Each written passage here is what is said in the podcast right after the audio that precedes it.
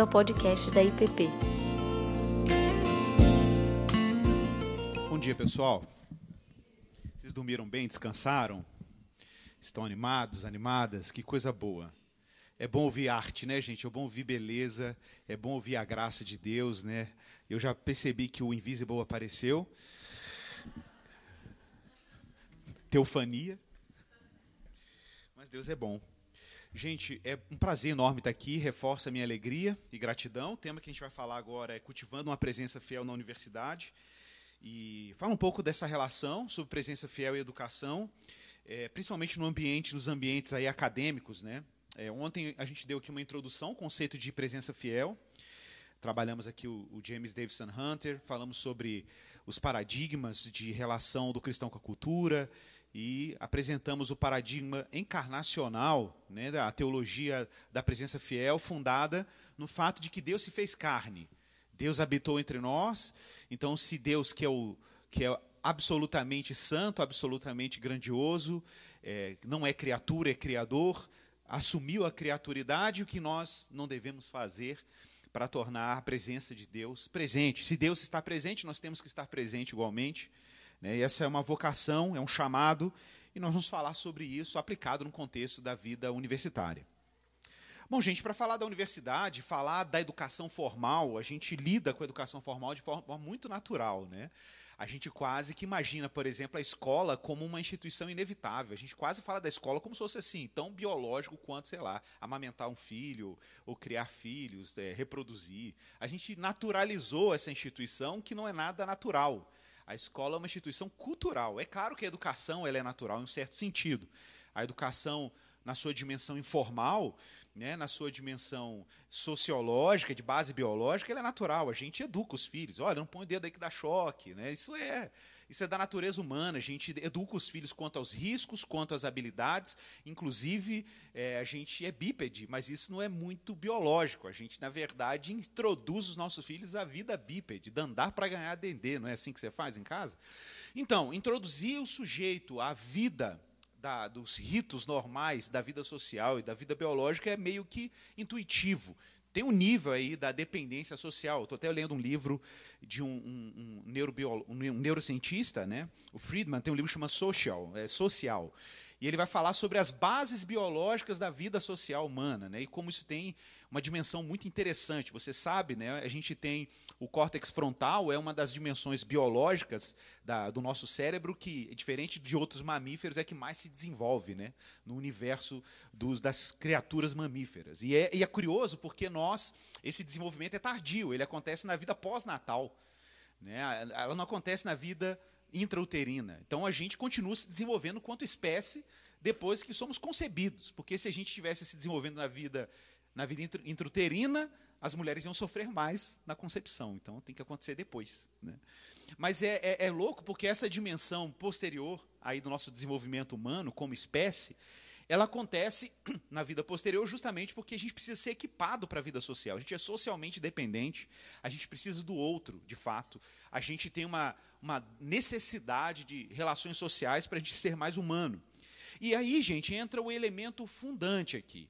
É, claro, diferente dos animais, nós não somos tão instintivos quanto imaginamos. Tem uma dimensão instintiva, uma dimensão biológica, mas existe uma outra dimensão da nossa constituição em que a gente é absolutamente dependente de conexões sociais, de dependência social, de mediadores comunitários, para a gente ser mais humano. Claro que, em termos teológicos, a gente sabe de onde isso vem. Né? A gente faz essa afirmação, inclusive, por causa da revelação bíblica. Falo sobre isso no meu livro. Porque Deus é comunidade. Agostinho dizia isso. Deus não é uma mônada. E essa talvez seja a diferença radical entre a teologia cristã e a teologia islâmica, por exemplo, que é, é, é monoteísta. O cristianismo também é monoteísta. A diferença é que o monoteísmo muçulmano, Deus é concebido de uma forma é, unitária. Não existe diversidade na unidade de Deus, não existe comunidade na natureza una de Deus. E é claro que nós somos monoteístas. Né? Qualquer cristão que afirme que Deus é uma tríplice divindade, são três deuses, ele já não é trinitário porque ele já deixou de ser monoteísta. Né? A trindade não é a afirmação de três divindades. A trindade é a afirmação de uma única divindade em três pessoas. E isso faz toda a diferença. E essa é uma linha muito tênue e perigosa, inclusive, se você não domina minimamente o que a Trindade significa, você pode flertar aí com triteísmo sem querer. E triteísmo não é Trindade. Né? A Trindade é isso, é que Deus é uno na sua natureza. Isso é íntegra. No entanto, na unidade de Deus está presente uma diversidade de pessoas. Então não confunda pessoas com divindade, ok? Uma diversidade de pessoas. Claro, igualmente divinas quanto à natureza, que é una, mas distintos quanto a papéis que Deus determinou a cada uma, e como a própria natureza de Deus é distinta na Trindade.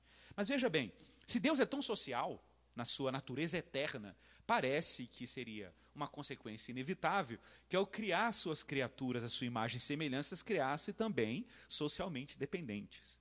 Né? E Deus introduz essa diversidade social logo ali na criação de Adão. Deus criou Adão, Ish Veishá, em hebraico. Né? Homem e mulher os criou. Então, a condição da humanidade, de Adão, né? Adão é um termo para Adão, mas é um termo para a humanidade em língua hebraica. É, o termo humanidade é Adamim, a humanidade é um monte de Adão, ok? Mas as mulheres estão lá também.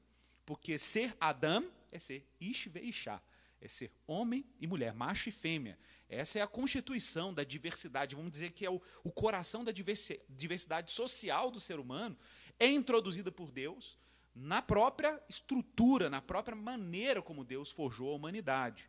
Então, dizer que ser humano é dizer naturalmente, nós somos seres comunitários, fundamentalmente dependentes uns dos outros. Então, gente, é claro que essa base sociológica vai exigir do ser humano ah, uma condição básica. Assim, a gente vai ter que viver em comunidade para a gente ser mais humano. Não tem jeito. Não existe essa ideia de um ser humano autóctone, isolado, atomizado. Não. A gente precisa de comunidade para a gente ser mais gente. Tá? A gente precisa disso. É claro que se a gente precisa de relações comunitárias, a gente precisa ser introduzido na vida humana né, a partir das nossas relações, e a, com o passar do tempo, a gente vai percebendo que a sociedade humana, claro, vai se tornando cada vez mais complexa, cada vez mais diferenciada. Doivert falava sobre sociedades diferenciadas. Isso é uma característica da modernidade. Né? A modernidade ela introduziu essa possibilidade em que você tem diferentes instâncias sociais. Então você tem o campus percebido, assim, você olha e percebe que são distintos, o campo da economia, o campo da educação, o campo da cultura. Então você tem instituições ligadas a esses diferentes campos, mas não era sempre assim. Dar um exemplo de uma comunidade indígena. Você vai para uma comunidade indígena, você olha para ela, ela é uma sociedade não diferenciada.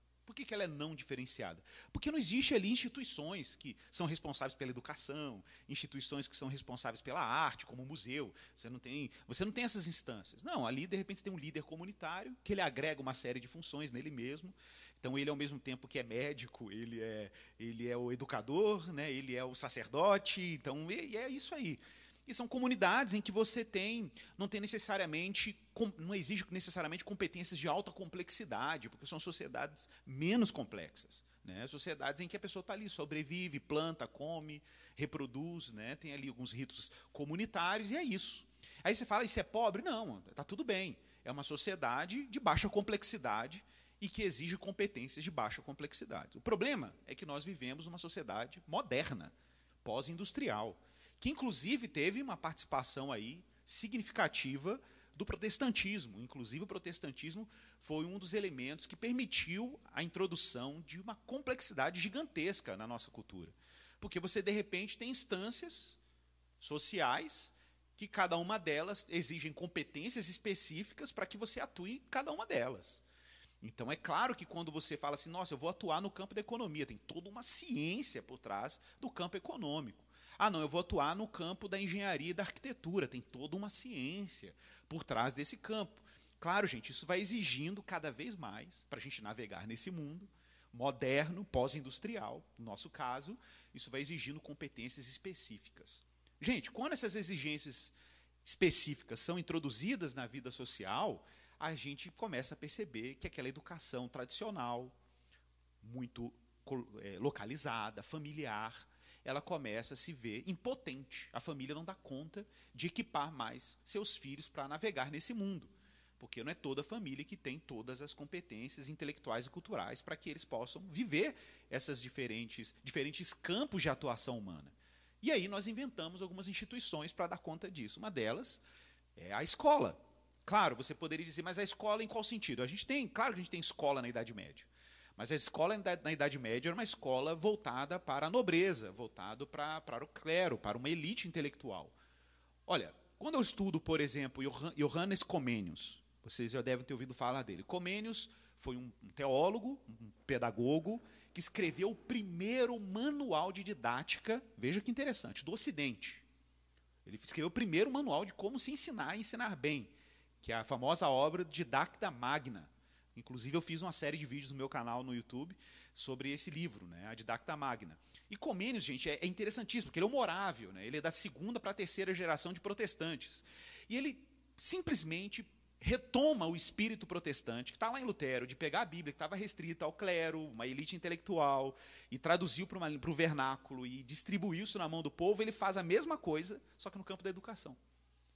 Então ele fala: não, essa educação não pode ser, no sentido clássico, né, restrita a uma elite. Não, a educação, ele introduz a pansofia, né, que é a ideia de que tudo tem que ser ensinado, ser ensinado a todos: meninos, meninas, pobres, ricos.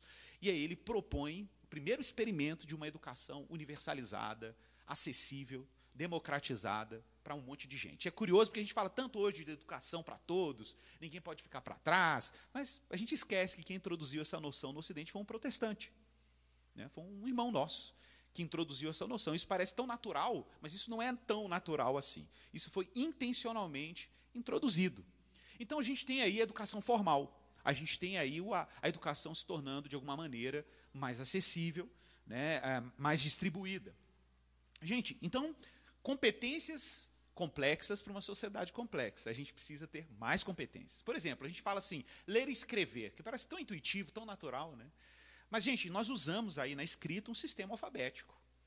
Né? E o sistema alfabético, para quem não se lembra, é um sistema em que determinados sinais que nós convencionamos, nós atribuímos valor sonoro a esses sinais, na combinação desses sinais. E quando a gente decodifica esses sinais, você tem o discurso. Você tem praticamente a recuperação do discurso. Então você pode ouvir Platão falando com você, lendo um texto de Platão agora.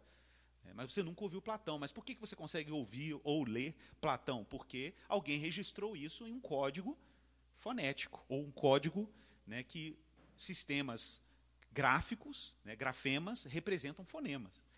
Quem inventou esse sistema de comunicação foram os fenícios. Isso é uma tecnologia, tá, gente? É uma tecnologia. Tão tecnologia quanto a internet, quanto o computador, quanto o smartphone. Foi uma tecnologia. É um artefato cultural que se convencionou, eficiente, para registrar o discurso. Né? E a gente pode hoje registrar e decodificar, inclusive preservar o discurso para além do falante. Então, hoje a gente consegue ler um monte de coisa da Bíblia, esses sujeitos estão todos mortos. Por quê? Porque foi usada uma tecnologia. E essa tecnologia preservou a, os efeitos, os atos salvadores de Deus, a revelação de Deus em forma textual. Olha que coisa magnífica. Então, não faz sentido o cristão ter medo de cultura, tecnologia. Né? Não faz, porque se não fosse ela, a gente não teria nem a Bíblia hoje. Né? Claro, não vou nem entrar no mérito aqui da Revolução de Gutenberg, como ele introduziu também a imprensa. A imprensa possibilitou a distribuição de muito conhecimento por essas vias. Gente, a universidade surge, então, muito nesse cenário, ok? No cenário em que a sociedade se torna complexa, muito conhecimento está sendo produzido e a gente precisa universalizar a universidade. A gente precisa juntar esses conhecimentos e tentar unificar esses conhecimentos. Claro que hoje, século XXI, a universidade virou mais diversidade do que universidade. Ou seja, ela, tá, ela não está muito preocupada em unir, está mais preocupada em diversificar né? E a gente tem aí instâncias, tribalismo universitário, tribalismo acadêmico. Né? A gente tem aí as trincheiras, as fronteiras, as guerras narrativas, né? as lutas por afirmação de percepções acadêmicas e científicas, principalmente no campo das ciências humanas, nas ciências duras, né, as hard sciences, as ciências exatas, as ciências empíricas, que usam metodologias mais rigorosas. A disputa é uma disputa por evidências, quem consegue convencer melhor, testagem de hipóteses, né, laboratório. E aí tem as metodologias todas do campo das hard sciences. Já no caso das ciências humanas, a disputa é, mais, é uma disputa muito narrativa. Né? Quem consegue convencer melhor, quem consegue capturar melhor a imaginação do outro. A gente até costuma dizer que hoje as ciências humanas ela tende a ser mais sofista né, do que filosófica. Né? Ela está muito mais preocupada numa, na disputa de quem persuade melhor, não necessariamente quem apresenta o melhor argumento lógico. É uma disputa estética, mais do que uma disputa lógica. Né?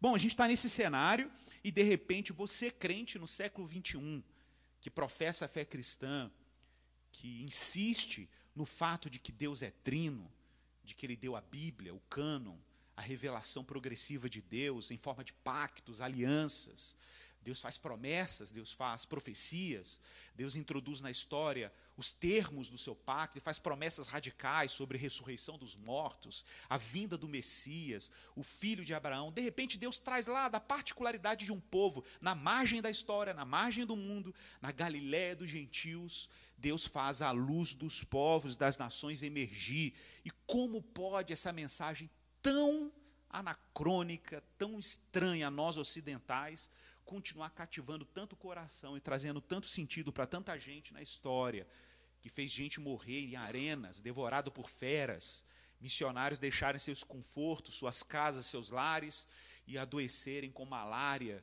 no coração do continente africano, consumidos por todo tipo de perturbação, incômodo, desconforto, muitos morrendo por causa disso. O que é isso? Que mensagem é essa que cativa o nosso coração aqui?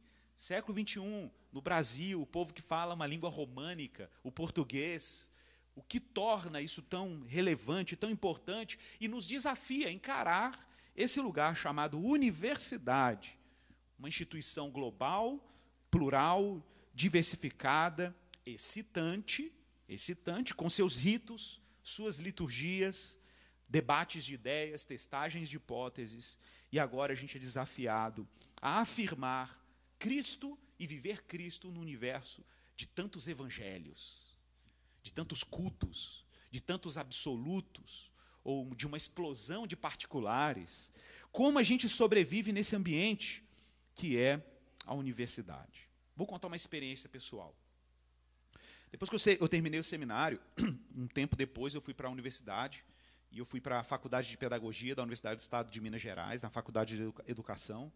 E eu entrei na faculdade com uma inquietação muito específica sobre aprendizagem. Esse era o meu objeto de pesquisa desde a graduação. Eu queria saber como é que crianças aprendem mais e melhor e como a gente poderia ajudar as crianças a aprenderem mais. Parece uma pergunta muito óbvia, né? Mas, por incrível que pareça, passei grande parte do meu curso de pedagogia sem muitas respostas dos meus professores sobre uma questão que seria essencialmente pedagógica. Né? E isso me inquietou muito. Acabou que isso me levou a teóricos para além da pedagogia, que me ajudaram a ter algumas respostas. Claro, ainda até hoje eu ando nessa saga aí, né? Mas, de qualquer forma, uma, uma coisa interessante que eu vivenciei na universidade foi a, a experiência de ver uma colega minha de turma, que era de uma igreja. Está gravando, gente? Está gravando aí? Não vou falar então o nome da igreja. É, de uma igreja conhecida. Né? E aí ela estava lá com a gente na faculdade, e aí tinha uma colega que era espírita, e a colega espírita começou a entrar questões assim de fé, questões de espiritualidade, e aí ela engraçado, era engraçado isso. Ela, ela encarnava uma personagem da música gospel. Eu não vou falar o nome também, mas ela falava igual e usava as expressões iguais assim e tinha um jeito igual. E eu ficava observando aquilo, né? E, e tá, é, ok. E aí de repente entrava um outro colega, era um colega do Movimento Estudantil pela Revolução, MEPR. E a galera falava de revolução armada, eram umas conversas muito loucas assim na universidade e tal. Aí o colega do MPR chegou e aí ela de repente mudava a chave. A chave modo Ana Paula Valadão, falei. Mudava, mudava para o modo Che Guevara. E aí ela encarnava toda uma retórica revolucionária, a classe dominante, tal, tem que fazer revolução mesmo e tal, não sei o que, distribuição, a gente tem que assumir os modos de produção, os meios de produção, vamos estar. Tá, e a, a, conversa era toda nessa pegada. E eu fiquei olhando para minha colega naqui, naquela vibe ali, né? Eu falei assim, eu chamei ela num cantinho e falei, ô, oh, mana, cara, como é que você consegue viver assim? Quem que você é? Quem que você é? Porque como é que você vive nesses dois mundos e você encarna dois personagens. Evidentemente, eu vi que você vive dois personagens. Você vive dois papéis. E por que, que você acha que o personagem A não consegue conversar com o personagem B? Ou os desafios de A não têm nada a ver com os desafios de B? E como que você assume crenças tão distintas, em campos tão distintos? E é claro, eu considero que tem problemas em A e B, ok? A questão é, é que ela foi desafiada num campo e respondeu de uma maneira específica, foi desafiada em outro campo e ela respondeu de uma maneira completamente diferente ao ponto de se apresentar como outro personagem. E aquilo me chocou, mas na verdade aquilo era era era exatamente o tipo de pobreza da espiritualidade que ela vivia em um determinado ambiente que não respondia a desafios muito concretos que ela tinha que lidar no ambiente universitário. Lhe faltavam respostas. Na verdade, o que eu percebi era a falta de um tema que eu quero até falar aqui nessa palestra, faltava integridade. Integridade, palavra importante. Integridade que diz respeito à inteireza. Uma vida que não está estilhaçada, ela não está fragmentada coração, crença, visão de mundo, o engajamento, está tudo conectado. Conectado em quem? Num único ser, numa única pessoa. Em Jesus de Nazaré. Ô, gente, a, universidade tem beleza, ok? Eu não estou falando que não. O ambiente da universidade é muito excitante. É um ambiente de muitas conversas inovadoras, de muitas. É, é, até os teóricos que eu mais abomino. Eu gostava de ver como é que as, os caras construíam né, a lógica, a narrativa, a interpretação. E, de fato, aquilo provocava a minha sensibilidade sobre o mundo, sobre a vida, sobre as pessoas. Eu não conseguia olhar para o mundo mais de maneira tão ingênua. Né? E eu me lembro que, em aulas muito provocadoras, assim, sobre política, economia, né, sobre educação, sobre visão de mundo, tudo isso era muito provocativo, tinha, tinha sua beleza, mas, mas, apesar de tudo isso, eu tinha que ser íntegro. Como cristãos, nós temos que ser íntegros. Integridade significa, tem um duplo sentido aqui: integridade quanto à minha identidade cristã, mas a minha integridade também enquanto acadêmico. É, essa é uma integridade importante. Você sabe, tem muita gente, não estou falando aqui necessariamente de cristãos, muita gente que está na universidade, num curso da graduação, e que não é íntegro na sua vida acadêmica. Sei lá, de repente está ali por várias razões. Está ali por pressões familiares, está ali porque quer passar no concurso, está ali porque quer melhorar o salário. Mas quando fui para a universidade, eu, eu, percebi que ser cristão da universidade, em primeiro lugar, envolvia eu ser um acadêmico íntegro. Íntegro quanto ao que eu estava fazendo ali. Olha, o que, que eu estou fazendo aqui? Eu tenho que entender o rigor da ciência, o rigor das terminologias, organizar o meu pensamento, ter definido o que, que é a minha função aqui, o que, que é esse curso, qual o objeto que eu estudo nessa graduação. Né? Quais são os autores, as principais referências? Quem são os caras que estão pensando esse tema? Eu tinha que ser íntegro ali na universidade. Então, a primeira coisa que eu posso dizer sobre presença fiel, a gente falou disso ontem, né? sobre a gente ser fiel ah, no trabalho.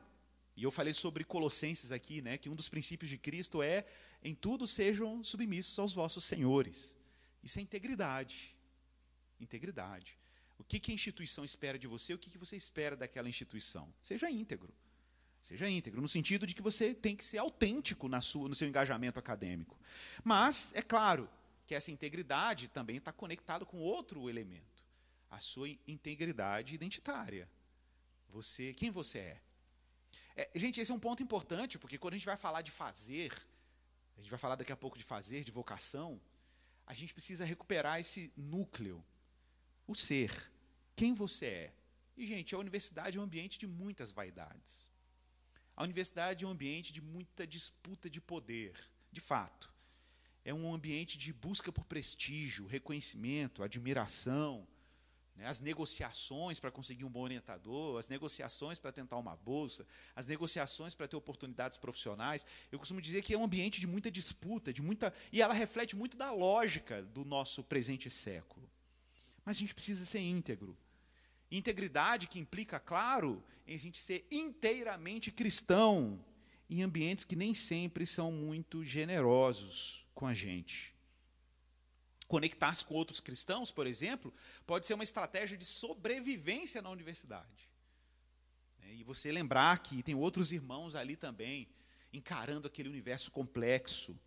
Mas, como eu falava ontem, o culto público, a igreja, a comunidade cristã, tem que ser um lugar onde a gente aprende a ter discernimento, sabedoria, e é ela que nos envia como ovelha no meio de lobos. E aqui, quando eu falo ovelha no meio de lobos, eu não quero que você tenha um olhar também muito beligerante quanto à universidade. Mas também você não pode ter um olhar ingênuo. Né? Simples como a pomba e prudente como a serpente. O coração tem que estar leve, limpo em Cristo, mas a prudência é fundamental. Falávamos sobre isso ontem, engajamento sábio e prudente. Como a gente deve se engajar de forma prudente em ambientes que, claro, oferecem narrativas que nem sempre correspondem à realidade que Deus criou. Então, a atividade intelectual cristã, por exemplo, é fundamental, uma coisa que eu falo no meu livro, né, o Pedro fala no livro dele, Inteligência para quê? Vale a pena você ler essas obras e recuperar a noção de que o cristão se engaja intelectualmente na vida de uma maneira cristã. E nós temos razões para fazer o que a gente faz intelectualmente, bem melhores do que as razões que a modernidade oferece. E sim, irmãos, existe uma razão cristã. Deus não nos equipou com capacidade intelectual, com imaginação, com lógica, com razão, com capacidade criativa em vão, não. Não é à toa. Claro, os homens aí do construcionismo intelectual, os homens vão dizer aí, não, a realidade não existe realidade. Nós que atribuímos sentido à realidade a partir das nossas afeições, da nossa subjetividade. Mas de repente a gente descobre que não, que Deus teceu o mundo e que colocou uma criatura com faculdades que são compatíveis com a realidade que ele criou. Né? Você já para pensar nisso? Por que, que você tem, gente, visão, capacidade de ler, ler luz? Ler luz, a gente consegue ter noção de profundidade, de relevância, a gente consegue detectar cores. Se a gente fosse, não fosse criado para o mundo que tem luz, a gente não precisava nem ter retina. Mas se a gente tem um equipamento que percebe o mundo dessa maneira, é porque aquele que nos equipou com essa estrutura criou essa estrutura compatível com a realidade que ele criou. Então existe uma consonância entre quem a gente é e o mundo que ele criou, não é simplesmente uma imposição da nossa interpretação sobre o mundo. O mundo também diz muita coisa. Olha, isso está na Bíblia, né? Está lá no, no, Salmo 19. Os céus proclamam a sua glória, o firmamento anuncia a obra de suas mãos. Tem um discurso divino sobre a realidade. Tem uma fala divina sustentando o mundo. Ele sustenta todas as coisas com a palavra do seu poder. Está lá em Hebreus capítulo 1. E o Deus que sustenta todas as coisas com a palavra do seu poder nos deu a capacidade de falar e ouvir, de discernir. Eu costumo dizer que Deus nos criou com uma estrutura doxológica, uma estrutura que tem a capacidade de reconhecer a sua glória no mundo e, e glorificá-lo por causa disso. E claro, na medida que a gente reconhece a glória dele no mundo, a gente também reflete a glória dele no mundo. Integridade. Recuperar razões cristãs porque nós nos envolvemos com a reflexão. Existem razões para isso. E recupero aqui James Davison Hunter. Lembre-se, os quatro princípios que ele deriva da teologia da encarnação. Se Jesus, se o Verbo, a palavra se fez carne, habitou entre nós, e fez isso porque Deus está em busca do homem, se identificando com o homem, se ofertando ao homem, amando ao homem de forma sacrificial, como é a nossa missão na universidade? Busca, identificação, oferta e amor. A gente precisa estar em busca, porque apesar de seus colegas serem tão rígidos e às vezes tão é, inteligentes, tão engajados, pode acontecer, o seu professor, eles continuam sendo sujeitos famintos e sedentos por sentido. A pulsão pela divindade, né, o sensus divinitatis, o senso pelo sagrado e por Deus, continua lá, num coração que clama por sentido, faminto, sedento por um lugar para se aquietar. E as ofertas de salvação seculares, as ofertas de salvação que a gente chama imanentes, em que o sujeito perde o horizonte de Deus e tenta encontrar na objetividade das sensações ou na objetividade dos fenômenos culturais ou naturais algum tipo de segurança para si, estão presentes aí também. Com isso, irmãos, nós precisamos entrar na universidade como Abraão peregrinou em territórios hostis, como Daniel na corte babilônica, como Israel no exílio. Lembra lá de Jeremias 29? O que o profeta diz para os israelitas, preparando-os para os exílios: quando vocês forem para lá, plantem pomares, orem pela paz da cidade, porque na paz dela vocês terão paz. Tenham seus filhos, vivam suas vidas como pessoas ordinárias, como pessoas parecidas. Em um certo sentido, parecidas, em outro sentido, diferentes. Quem fala sobre isso é o Timothy Keller, no livro dele, Igreja Centrada, num capítulo sobre engajamento cultural. Né? Ele vai falar que o cristão tem que ser, na sua missionalidade, igual e diferente ao mesmo tempo. Ele não pode, ele não pode acrescentar escândalos ao evangelho. O evangelho já é escandaloso o suficiente na dose certa. A gente não precisa acrescentar escândalo ao evangelho. O evangelho já tem escândalo suficiente. Então, num certo sentido, você tem que ser igual. Você tem que chegar na roda de amigos e está todo mundo falando sobre música, o pessoal está conversando sobre Beatles e U2, e você chega lá e tudo que você sabe de música é Shirley Carvalhais, Fernanda Brum, é tudo que você sabe. E aí você não consegue conversar com ninguém porque você acrescentou um escândalo ao evangelho que não precisava. O seu campo de permeabilidade cultural é restrita. Você não tem ponto de contato com o mundo. Como eu brincava ontem, né, se, se você seguisse um, se você visse Paulo, para alguns crentes, se você visse Paulo ali em Atos 17 citando os poetas pagãos, você ia dizer: "Que é isso, Paulo? Paulo é progressista". Tenho certeza que Paulo é de esquerda. Mas por quê? Ele citou os poetas gregos, ele tinha que citar o versículo bíblico. Ele tinha que citar um trecho da Bíblia. Né? Teve gente, tem gente que que de repente ia fazer igual quando a gente faz o Natal. Já viu quando o crente, como é que brota a gente dizendo que o Natal é pagão no Natal, né? É impressionante. E aí, de repente, você está lá fazendo Natal com a família, né? E aí muita gente que falaria e fala, o que fala mal do Natal falaria a mesma coisa para Paulo. Paulo, não, isso é pagão. Isso é pagão. E Paulo está ali ressignificando tudo aquilo que está no coração dos pagãos e mostrando o clamor deles é um só. E o que eu estou pregando aqui é uma resposta ao clamor de vocês. Gente, é claro, navegar na universidade vai exigir não só boa interpretação bíblica, vai exigir também boa interpretação cultural. Então, assim, eu estava aqui conversando com o irmão ontem, ele falou assim, cara, eu, a gente falou, será que se eu estiver no ambiente de trabalho, no ambiente acadêmico, e de repente eu vou desafiar aquela estrutura, e eu vou dizer para aquela estrutura que tem alguma coisa errada, tem um ídolo, e tal, eu, vão me taxar na igreja hoje como triunfalista. Eu falei assim: não, você está denunciando os ídolos. A questão é como você vai fazer isso. Você vai fazer isso como? Você vai citar um versículo bíblico? Não, você tem que traduzir verdades caras a nós cristãos numa linguagem pública. Numa linguagem que a comunidade, a sociedade vai falar assim: nossa, faz sentido, navega por outros mares. Mas e como é que eu aprendo isso? Vai fazer o Invisible College. Vai fazer o Invisible Core, fazer o Fundamentos da Vida Intelectual da BC2. Gente, nós temos, temos que ser honestos aqui, instituições e projetos que, quando eu comecei a navegar nesses oceanos, a gente não tinha nada. Pouquíssimas traduções, pouquíssima literatura para ajudar a gente a navegar nesses mares aí que são complicados. Hoje, graças a Deus, nós temos boas produções sobre isso. Irmãos, nós somos desafiados a termos uma vida mais missional, mais encarnacional, é verdade. E evangelizar. Ah, Igor, uma forma de evangelizar. Evangelizar. Eu estou falando aqui de forma mais simples que você pode imaginar. Evangelizar. Tá, o seu colega está lá, raivoso, raiva das políticas, raiva da sociedade conservadora, raiva dos evangélicos, raiva dos crentes, raiva do que a igreja anda fazendo, está com muita raiva. Mas o coração dele está sangrando. O coração dele está despedaçado. E aí, de repente, você vai chamar ele para tomar um café. E você vai pedir para ele contar a história dele. Só isso que vai fazer, mais nada. Você vai começar a aprender a se interessar por gente de verdade. Você vai viver aquela experiência que o Martin Buber chama de eu e tu. Você vai hospedar o tu no eu.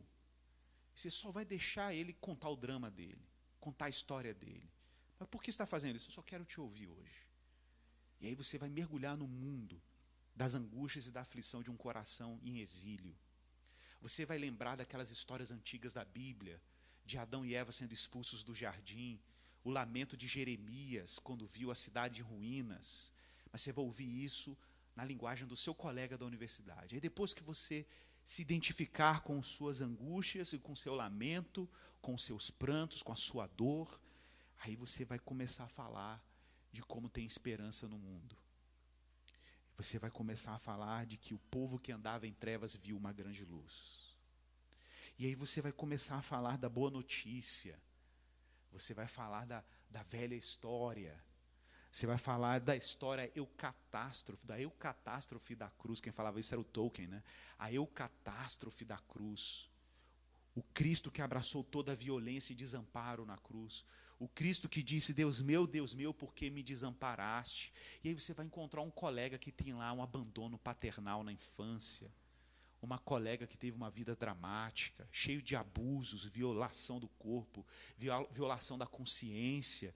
Você vai descobrir um coração que geme, que angustia, que teve uma trajetória de pobrezas, privações, todo tipo de contradição. E aí você vai contar para ela a história da criação, queda e redenção, como que Deus lida com o problema do mal, como que Deus responde à angústia, porque apesar dela estar vivendo momentos escuros da alma, momentos tenebrosos. Ela não pode negar que tem criança sorrindo no mundo, flor desabrochando, passarinho cantando, oceano se agitando, brisa. Ela não pode negar que um dia que ela acordou raivosa, Deus estava espancando o rosto dela com a graça, com o vento e a brisa que ela sentiu naquela manhã. Porque falar do problema no mal, no mundo que fosse absolutamente mal, seria muito cômodo, mas falar do problema do mal diante do mundo em que a graça continua sorrindo é terrível. É terrível falar do problema do mal quando o bem persiste. Falar do problema do mal e ser cínico quando o bem está aí, ó, sorrindo para a gente. Quando a planta continua brotando, mesmo no asfalto feio que a gente colocou no mundo, ela continua brotando. Então, se engajar na universidade é se engajar também numa evangelização de base relacional e intencional. Beleza? Estou construindo uma relação aqui, intencionalmente. Estou aqui construindo uma relação. Qual a minha intenção? A minha intenção é construir uma autêntica amizade, mas uma autêntica amizade que possa oferecer a esse meu amigo luz. Então também sou intencional. Não é aquele papo furado que eu falei ontem, né? Pregue sempre o evangelho, se precisa use palavras. Não, o mundo precisa de verbo. O mundo precisa do logos, o mundo precisa da mensagem, o mundo precisa da boa nova. E a gente precisa ser criativo na comunicação dessa boa nova. Uma boa nova que se apresenta bela. Eu conversava com isso ontem né, com meu irmão Tiago. A gente estava falando assim: que bom que vocês têm um irmão aqui que é formado em artes, um irmão aqui que se preocupa com cultura. Né? Porque, irmãos, a gente vive numa era em que as pessoas não estão muito ocupadas em serem persuadidas logicamente da verdade. Elas precisam ser encantadas pela verdade. Elas precisam achar uma história que elas podem, possam chamar de sua. As pessoas hoje estão em busca de uma narrativa, de uma história. E a gente tem o privilégio de ter uma Bíblia chamada, um livro chamado Bíblia, que não é um livro que foi organizado por proposições lógicas, mas por dramas canônicos. Dramas canônicos, o chamado abraâmico, a vocação de Davi, cheio de narrativas, histórias, o próprio Cristo, as parábolas de Jesus. Né? São recursos imaginativos que estão aí no nosso livro sagrado, que fornecem tantos insights para que o homem reencontre o sentido no verbo da vida. Bom, eu queria encerrar essa fala falando sobre teologia da vocação. Eu queria falar sobre vocação, porque eu sei que aqueles que entram na vida universitária estão aí no limiar né, entre encerrar uma carreira acadêmica, competências desenvolvidas, é o que se espera, né, competências desenvolvidas, formação, você de repente pode fazer uma pós-graduação, você pode seguir uma carreira acadêmica, eu não sei. Mas eu queria realmente trabalhar com você uma dosagem aqui importante. Tenha expectativas moderadas sobre a vida acadêmica. Eu vou falar para vocês a oração que eu faço com a turma lá na igreja na época do Enem. A oração é: Deus, em primeiro lugar, Ensine a esses meus irmãos que a vida universitária não é a coisa mais importante de suas vidas. Que a profissão não é a coisa mais importante de suas vidas. Que suas vidas não dependem disso.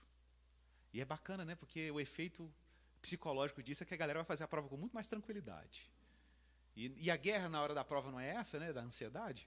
Elas vão fazer com tranquilidade porque elas vão se levar menos a sério e vão levar essas instituições menos a sério. A nossa vida não depende disso. Sei lá, né? a gente tem tantas histórias de gente que né, engajou tempo, energia, trabalho, estresse, noites de estudo e apostou a vida naquele projeto acadêmico, passou no vestibular E lá na metade do curso, como uma jovem que eu tenho na minha igreja, que se formou em medicina recentemente, ela, o testemunho de conversão dela é impressionante, né, porque ela conta que ela estava caminhando para o fim do curso de medicina, e aí ela, ela, ela pensava frequentemente em autoextermínio, frequentemente, em como acabar com a vida dela. Apesar de ser uma aluna super aplicada. Ela pensava frequentemente em como dar cabo da sua vida. E aí ela, ela conta que houve uma tentativa, né, ela se entorpeceu com um medicamento lá, que podia realmente ter acabado com a vida dela. Por sorte, alguém, amiga dela de quarto, levou ela para o hospital, ela conseguiu, escapou dessa. Na segunda tentativa, ela estava no chuveiro, em casa, tomando banho, planejando.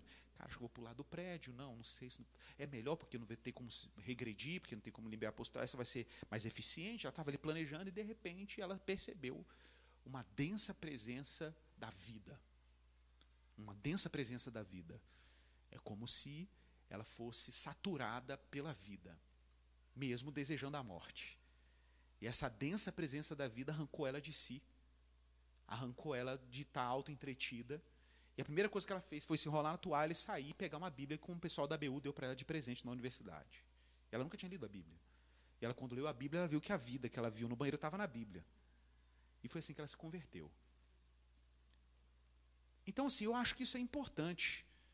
Acho que isso é importante, né? A gente lembrar, a gente lembrar que a coisa mais importante da vida não é necessariamente o que fazemos, mas o que Deus quer fazer em nós. Que antes de fazermos qualquer coisa, Deus fez alguma coisa. Que na verdade o que somos não é derivado do que fazemos, mas do que Deus fez. E o que Deus fez? Deus andou aprontando no mundo e na história. Deus fez com que o seu filho nos transformasse antes, outrora, e filhos da ira, em filhos, em filhas de Deus. Então o que fazemos é determinado pelo que somos, mas nunca o contrário. Nunca o contrário. O problema da tensão que é colocada, a expectativa que é colocada na possibilidade do que vamos ser, e aqui eu boto muitas aspas, depois que formarmos, é que existe ainda uma atribuição muito grande de segurança existencial na dinâmica daquilo que nós aprendemos, das competências que temos. Claro que nós não somos o que sabemos, nós não somos o que fazemos, nós somos o que Deus fez com a gente. Então, se der tudo errado, ok? Se der tudo errado, sei lá, deu tudo errado na profissão que você escolheu, no curso que você escolheu, na carreira que você escolheu, deu tudo errado no trabalho que você estava foi contratado, deu tudo errado. Vamos supor que deu tudo errado. Ou de repente você estava no ápice da carreira e você descobre uma doença que vai te impossibilitar de continuar nesse projeto de felicidade. Essas coisas acontecem, tá, pessoal? E aí? A sua vida vai acabar junto com isso? Não pode acabar. Porque quem você é não depende do que você faz. Quem você é depende do que Cristo fez. Esse é o lugar onde o nosso coração se aquieta. E sabe qual é a ironia? A ironia é que quando a gente descobre que o que a gente é, o que Cristo fez, essa é a grande ironia, é que a relação com aquilo que temos que fazer muda. Muda completamente. Porque se a sua expectativa, veja bem, era extrair do seu trabalho, da sua capacidade, toda a segurança existencial que você precisava, a ironia é que se você tem essa relação, você sabota justamente o que você tem que fazer. Você não faz bem feito. Ó, vou dar um exemplo. Eu trabalhei seis anos com crianças de periferia. Seis anos. Subindo morro e descendo morro em Belo Horizonte. Com crianças de favela, adolescentes. Trabalhando um programa de educação cognitiva com elas, trabalhando projetos de alfabetização. Eu falo que foi meu doutorado em educação, né? subindo e descendo morro, subindo e descendo morro. E era um dos trabalhos mais em termos culturais, sociais, mais ingratos que existe. Porque você entra num projeto, você, as crianças, ah, você de novo, professor. É assim que a criança te recebe num projeto social. Eu costumo dizer né, que a coisa mais linda que tem é a gente falar da teologia do pobre. Coisa mais linda. O pobre abstraído, né, aquele pobre abstraído. Já viu o pobre abstraído? O pobre abstraído é lindo, cheiroso, perfumado. O pobre abstraído está sempre rindo para você, dizendo muito obrigado. Né? O pobre abstraído, ele é, ele é generoso, ele te dá tapa no ombro, você é meu salvador. Esse é o pobre abstraído. O pobre real, o pobre real vai falar assim: você não está fazendo mais que a sua obrigação. Por que, que você não veio ontem? O pobre, o pobre é ingrato. O pobre real é ingrato. O pobre real não vai te dizer obrigado. O pobre real vai te importunar. O pobre real não vai prestar atenção no que você está fazendo. O pobre real, você vai dar o prato de comida, ele vai, ele vai deixar um resto, vai jogar para os cachorros. O pobre real fala assim: ah, é isso hoje, você está me servindo aqui debaixo do viaduto? O pobre real é assim. E é esse que Jesus mandou amar, não é o abstrato. Não é o pobre ideologicamente abstraído, ok? O pobre concreto é o pobre que você anda com ele. Você sofre com ele, você apanha dele. Eu já apanhei de aluno. Já tomei tapa na cara de aluno. Já separei aluno batendo no menino com síndrome de Down. O pobre real. O vulnerável real. Né?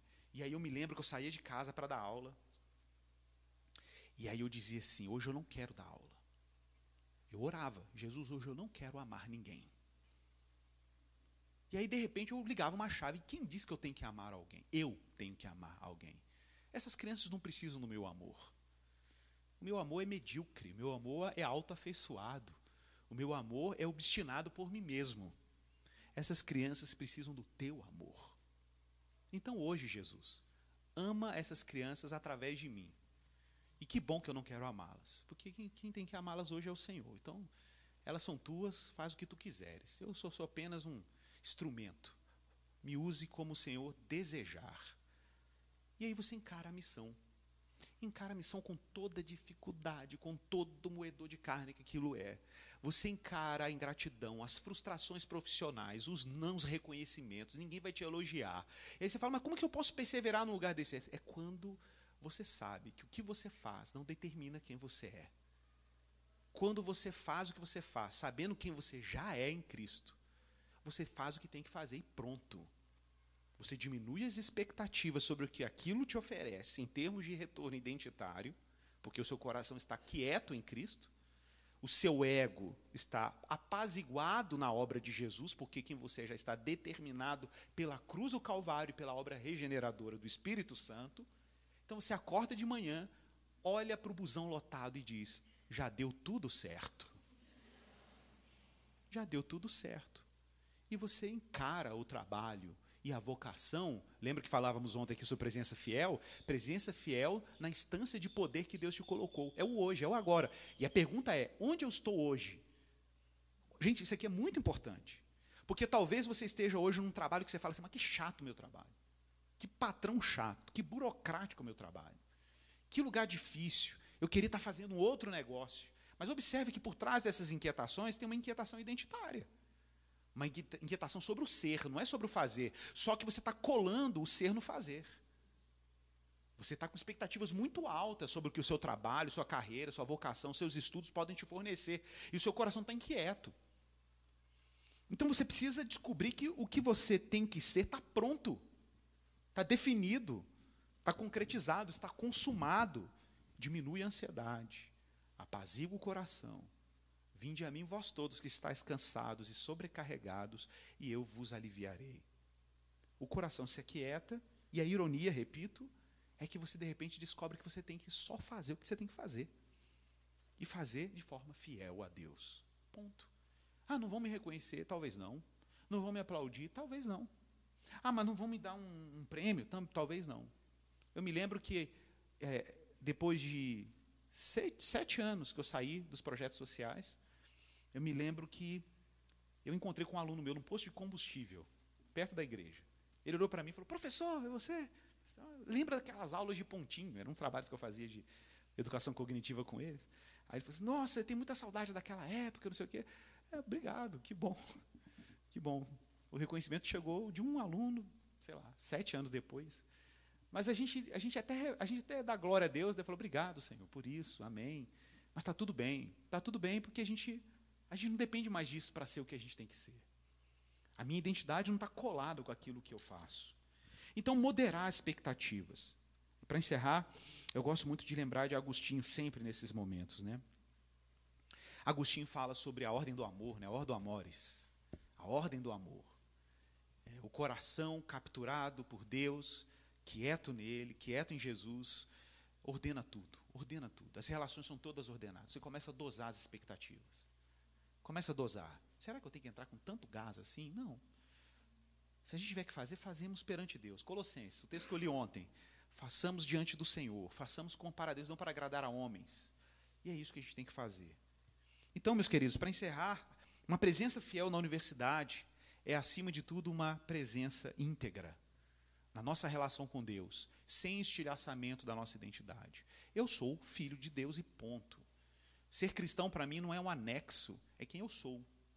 Ser cristão para mim é minha identidade, é onde eu floresço, é a sombra de quem eu me constituo, é Deus, é em Cristo, é nele que é o meu lugar, é nele que eu me aquieto, é nele que eu encontro descanso para minha alma, para as minhas ansiedades. E é daí que eu consigo fazer o que eu tenho que fazer. É daí que eu consigo realizar o que eu tenho que realizar. Eu não tenho que me preocupar com reputação, não tenho que me preocupar com ser reconhecido, eu não tenho que me preocupar com nada disso. Esse jogo, gente, primeiro, esse jogo é um jogo muito cansativo, ok? Eu não sei para você, mas eu acho esse jogo dá uma preguiça mortal. Não sei você, mas é um jogo que dá uma canseira muito grande. Canseira é grande demais. É esse jogo de ego, essa guerrinha de, de, de ego, essa guerra narcisista, isso dá uma preguiça muito grande. Eu não sei você, mas eu já desisti dessa brincadeira. E graças a Deus pelo Evangelho. Porque o Evangelho nos faz desistir dessa guerrinha de egos. E a gente descobre que Jesus, em Jesus está tudo bem, está tudo certo. Ah, o que, que eu tenho que fazer hoje? Passar um pano de chão? Eu passo o pano de chão. Ah, o que eu tenho que fazer? Servir macarrão no acampamento? Eu vou servir macarrão no acampamento. Ah, o que eu tenho que fazer? Jogar o lixo lá fora? Eu vou jogar o lixo lá fora. Lavar o banheiro? Vou lavar o banheiro. Está tudo bem. Ah, mas ninguém vai te reconhecer? Não tem problema. Ninguém está vendo? Não tem problema. Eu faço tudo corandeu. Faço tudo perante Deus. E a gente vai vivendo a vida assim. Na universidade, expectativas moderadas, integridade, evangelize, se conecte com crentes, Procure associações cristãs que te ajudem e te orientem, oriente a integrar o seu campo acadêmico com a sua fé. E vamos navegando, vamos caminhando, segurando a mão do. Ninguém salta a mão de ninguém. ninguém salta a mão de ninguém na igreja. Amém, irmãos? Vamos orar. Deus, muito obrigado por Jesus de Nazaré, pelo triunfo dele sobre a morte, pelo mundo novo que ele inaugurou, pelo reino que ele dispôs, pelo novo e vivo caminho que ele abriu no seu sacerdócio, por ele unir a nossa alma, a nossa alma exilada, a uma expectativa ardente do novo céu e da nova terra. Te damos graças porque somos o povo da esperança. Te damos graças porque somos o povo da nova vida. Te damos graças porque a nossa alma não tem demandas, nós não precisamos devorar mais nada. Nós não somos o povo da falta, somos o povo da abundância. Nós não somos o povo da dívida, nós somos o povo da dádiva. Nós somos aquela gente que foi chamada por Deus, como disse Jesus, aquele que crê em mim, como diz as Escrituras, do seu interior fluirão rios de águas vivas. É a economia da graça, Senhor. É a distribuição do bem recebido.